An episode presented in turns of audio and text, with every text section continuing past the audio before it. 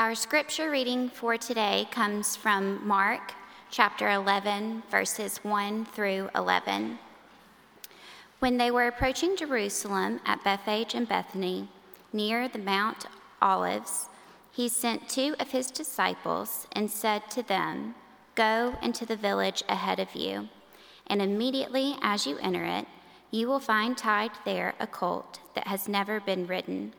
Untie it and bring it. If anyone says to you, what are, Why are you doing this? just say this The Lord needs it and will send it back here immediately.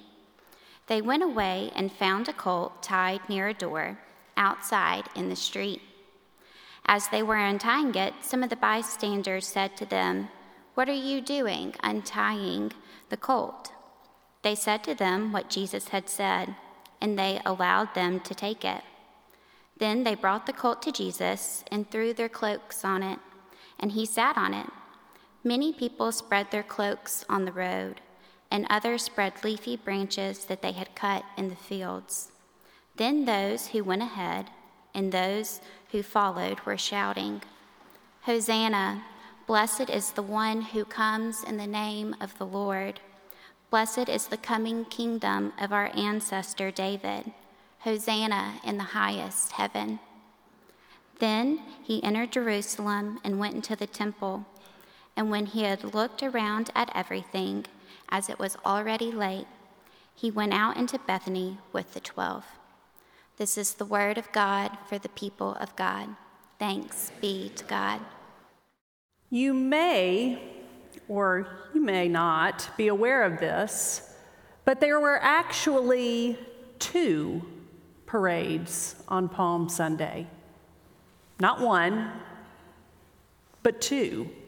Two different types of processions, two very different purposes and today we get to decide which one we want to be in.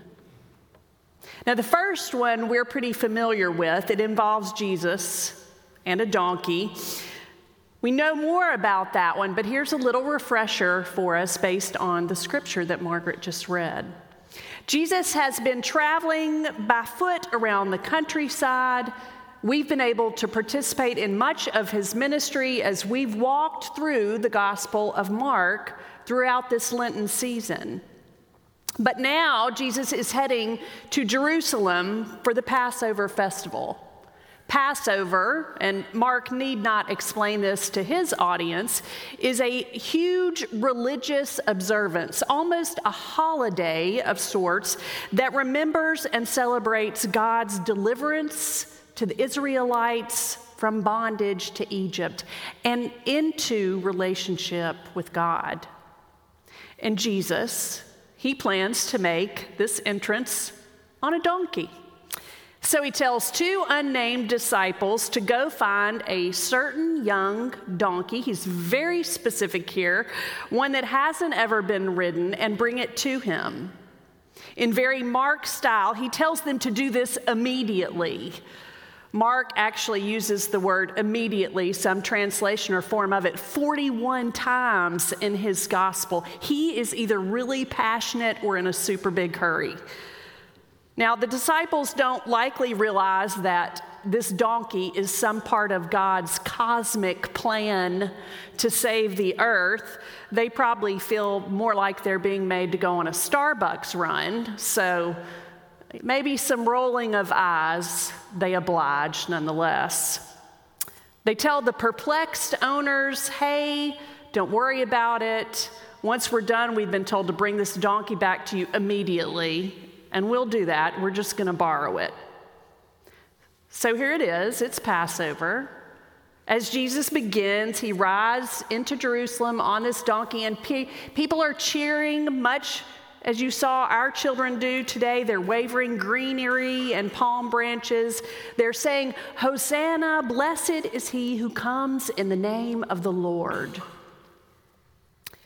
Less well known for us, likely, but perhaps more well known for the people in Jerusalem is the other parade. the Roman imperial procession that also entered Jerusalem for Passover from the other side of the city, from the other gate. Now, this is not written about in Scripture, but it is one of those fantastic nuggets that historians and archaeologists have dug up for us that actually shed some light on the scripture that we're reading today.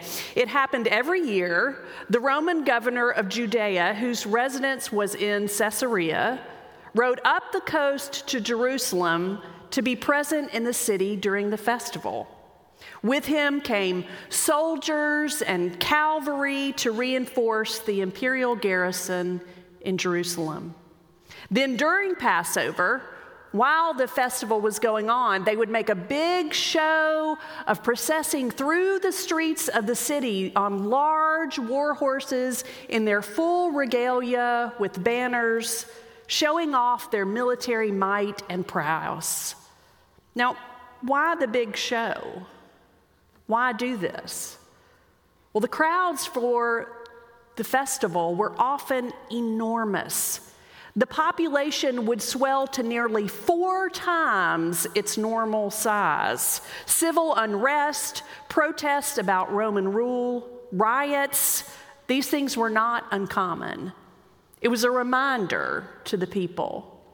Sure, we'll, we'll allow you to celebrate this festival about your freedom. Sure, absolutely.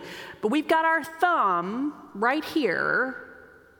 You're still under our rule. It's clear what Pilate, because he was the governor, what this procession is all about. It's about pomp and power of the empire. Its purpose was to intimidate, to use its power to convey status, to dominate. But what about Jesus' procession entry? What kind of statement did that make? Well, Jesus makes two statements in his procession that I think pretty clearly demonstrate his purpose. In Mark, which is what we think the first of the Gospels to be written, we see that Jesus has clearly given this entry a lot of thought. Now, as it turns out, and I know you're going to be shocked, Jesus didn't ride in on a donkey just because he needed the ancient uh, equivalent of an Uber.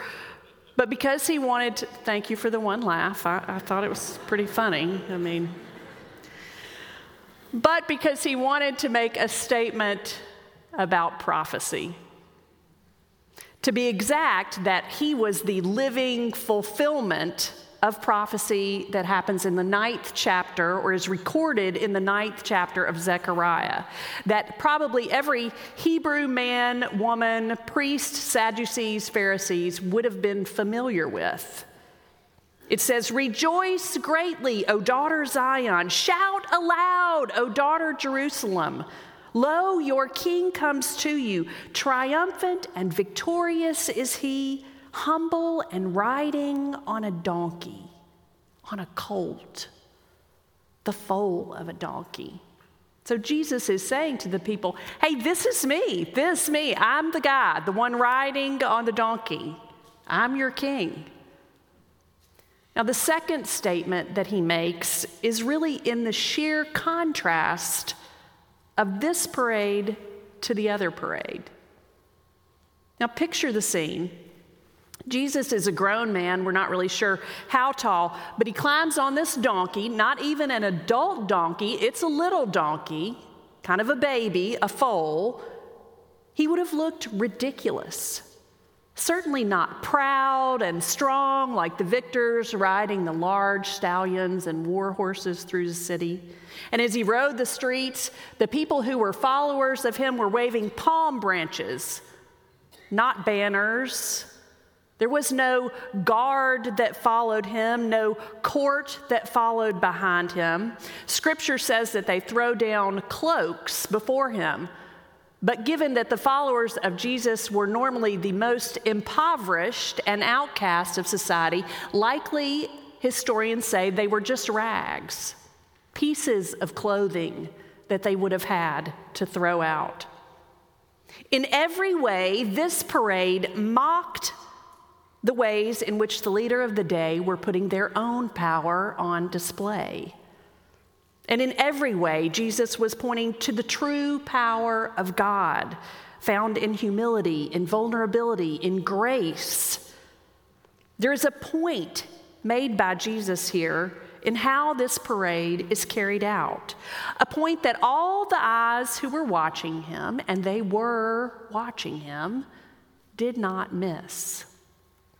I am your king, but I'm not that kind of king.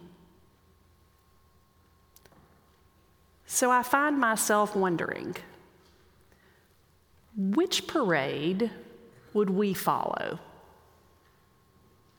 Would we follow the one that is powerful and is only concerned by maintaining power over others at all costs, but gosh, it sure does look pretty? Or the one behind the guy on the donkey that leads to the cross? Hosanna, the people all around Jesus cry, Save us, or depending on how you interpret it, as a cry of anticipation or adoration, perhaps Savior. In either case, the cry captures the hopes, the pleas, the dreams of this people who are worn down by occupation, by feeling like exiles and strangers in their own land, who have little day to day hope of improving their lot in life. So they turn to Jesus, they cheer for him. And I think it's really easy for us to say, oh, yes, that's, that's us. We're Hosanna people. We're going to follow those people for sure. There's no other option, right?